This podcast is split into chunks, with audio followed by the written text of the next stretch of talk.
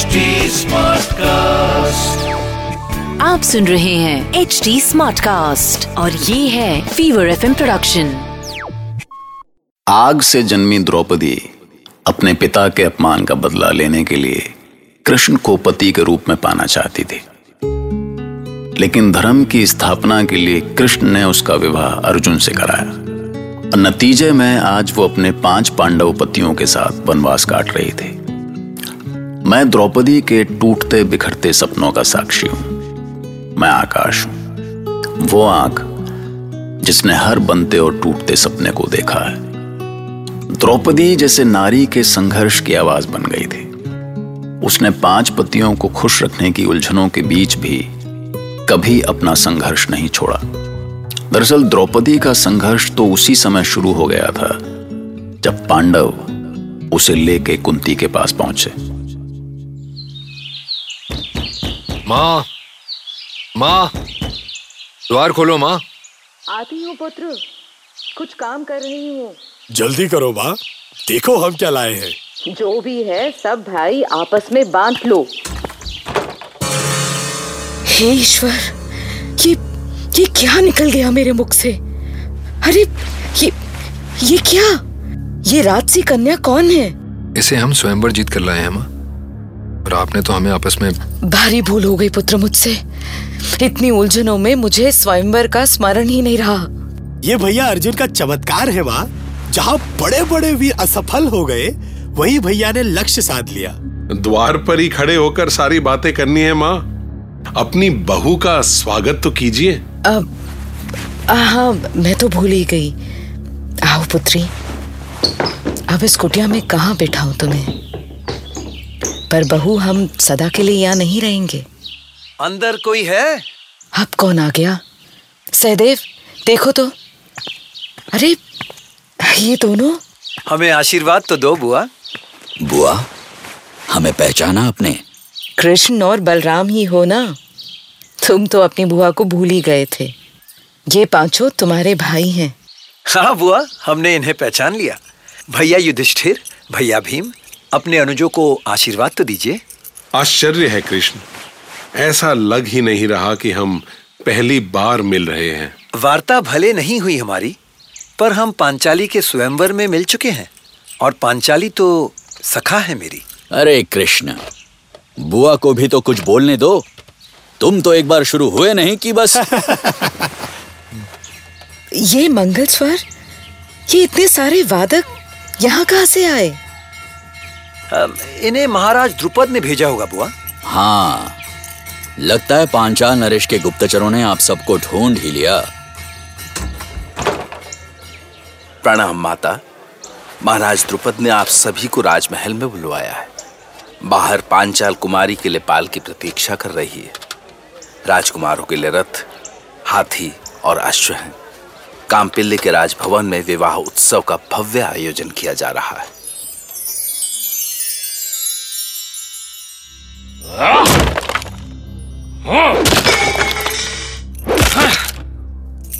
अरे अरे रुको रुको भांजे। गुस्से में इंसान करता है अपना ही नुकसान। रुक जा। मेरे सामने से हट जाइए मामा। हट जाइए मेरे सामने से नहीं तो अनर्थ हो जाएगा। क्या करेगा क्या करेगा? इस लंगड़े की दूसरी टांग भी तोड़ेगा? अरे बता तो सही आखिर हुआ क्या? आपको बहुत भरोसा था ना अपनी चालों पर हाँ शनि की चाल टेढ़ी होती है ना भांजे पर ये जो तेरा शुकनी मामा है ना इसकी बुद्धि टेढ़ी है इसलिए कहता हूँ कि अगर शनि की चाल से कोई बच भी जाए पर जो एक बार मेरी बुद्धि जाल में उलझ गया वो जल बिन मछली की तरह तड़पता है फड़ फड़ फड़ फड़ फड़ फड़ फड़ फड़ फड़ पड़ इसलिए कहता हूँ लोमड़ी सा सोचो भाग सा नोचो वर्णवत में भी तो आपने ये बुद्धि जाल बिछाया था। फिर कैसे बच गए वो पांडव?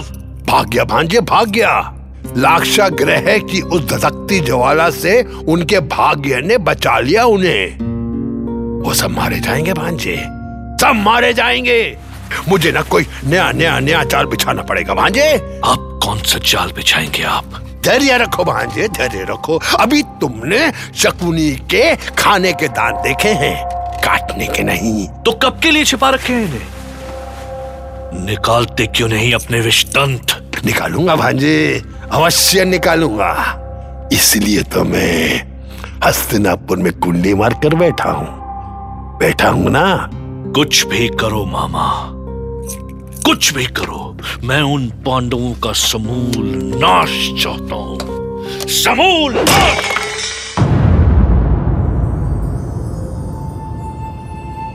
अच्छाई का नाश कोई नहीं कर सकता पांडु कुमारों।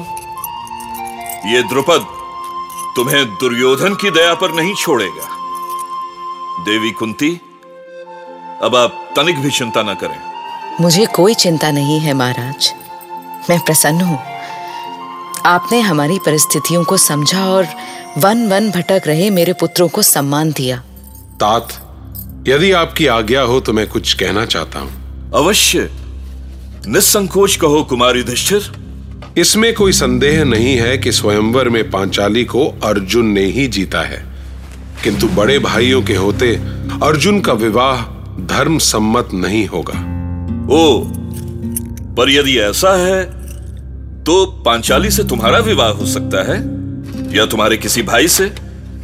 मैं तो तुम सबको एक ही मानता हूँ। किंतु कुमारी पांचाली का विवाह अर्जुन से ही होना चाहिए। शांत रहो दृष्टद्युम्न। युधिष्ठिर की उलझन को समझने का प्रयास करो। तात हम चाहते हैं कि सनातन परंपरा के अनुसार पांचाली हम पाँचों भाइयों की पटरानी बने। हम पाँचों उससे विवाह करेंगे। क्या? यह असंभव है। ऐसा कभी नहीं हो सकता। सनातन परंपरा के नाम पर ऐसा अनर्थ। पर पांचाली का विवाह अर्जुन से क्यों नहीं हो सकता? बड़े भाइयों के अविवाहित रहते अर्जुन का विवाह अनुचित है दृष्टद्युम्न। ये मानकर अर्जुन ने पांचाली मुझे समर्पित कर दी। पर मैं चाहता हूँ कि मेरे किसी भाई के साथ अन्याय न हो। या हम भाइयों में कोई द्वेष की भावना न जन्म ले। यदि पांचाली का विवाह हम पाँचों के साथ हो तो। पांचाली कोई वस्तु नहीं है धर्मराज जिसे आप पाँचों आपस में बांट लें। पर यह स्वयंवर पाँचों भाइयों के कारण संभव हो सका है। यदि हम चारों भाई साथ नहीं होते तो स्वयंवर में आए महारथी उसका हरण कर लेते। युधिष्ठिर के तर्क का किसी के पास कोई जवाब नहीं था। पर पांचाली अन्याय के सामने चुप बैठ जाने वाली स्त्रियों में से नहीं थी। पर कृष्ण जानते थे कि कुंती के मुँह से अनजाने में निकले शब्द पाँचों आपस में बांट लो भविष्य की नींव रखने वाले थे। क्या आपने पाँचों पांडवों को यहाँ इसीलिए बुलाया केशव कि वो मुझे आपस में बांट ले? तुम्हें कुछ और कहना है पांचाली? ये एक स्त्री के अस्तित्व का प्रश्न है केशव। मैं पाँच टुकड़ों में नहीं बटना चाहती।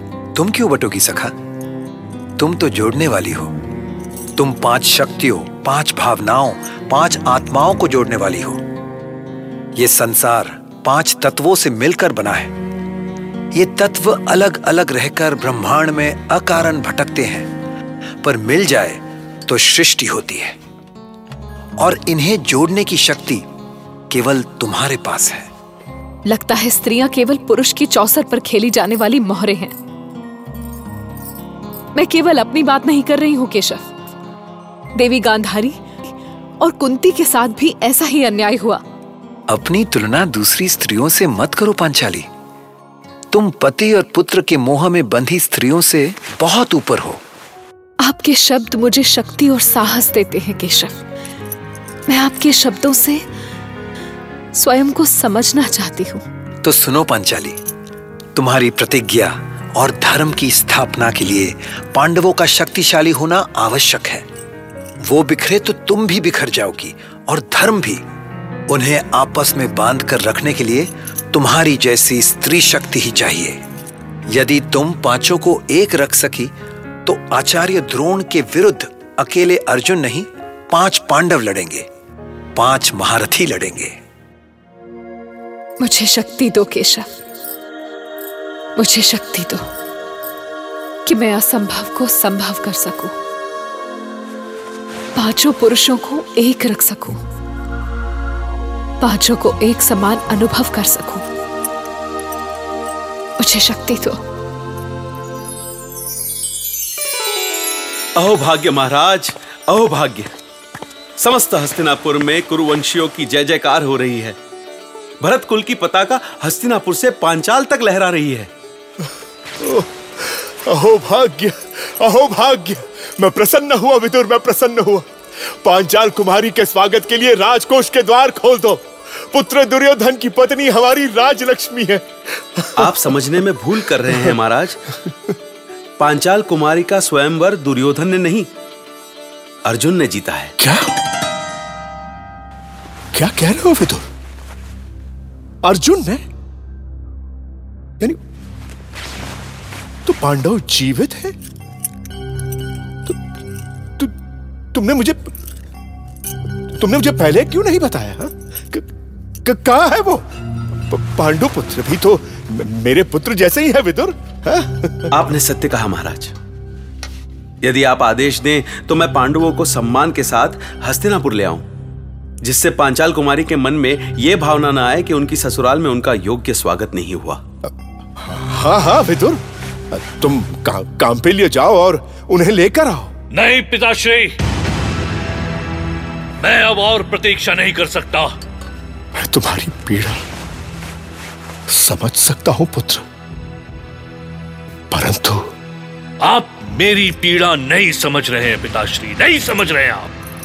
क्या आपने एक बार भी सोचा कि पांडवों के हस्तिनापुर आते ही युधिष्ठिर को फिर से युवराज बनाने की मांग उठेगी?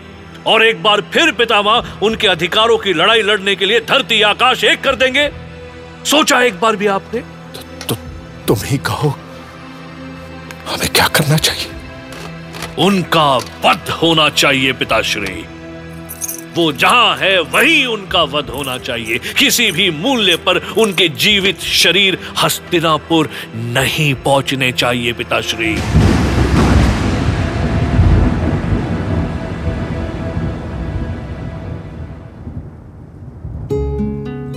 कहते हैं ना कि हुई है वही जो राम रच राखा। तो भैया, दुर्योधन चाहता तो बहुत कुछ था, पर उसकी एक नहीं चली। क्योंकि भीष्म से लेकर प्रजा तक सब पांडवों के साथ थे। नतीजे में विदुर ने द्रुपद को धृतराष्ट्र का संदेश सुनाया। कृष्ण का इशारा पाकर द्रुपद ने कुंती, पांडवों और पांचाली को पांचाल से विदा किया। पर इसके बाद हस्तनापुर में क्या होगा? कोई जाने या ना जाने, कृष्ण सब जानते थे। सुनते रहिए महाभारत।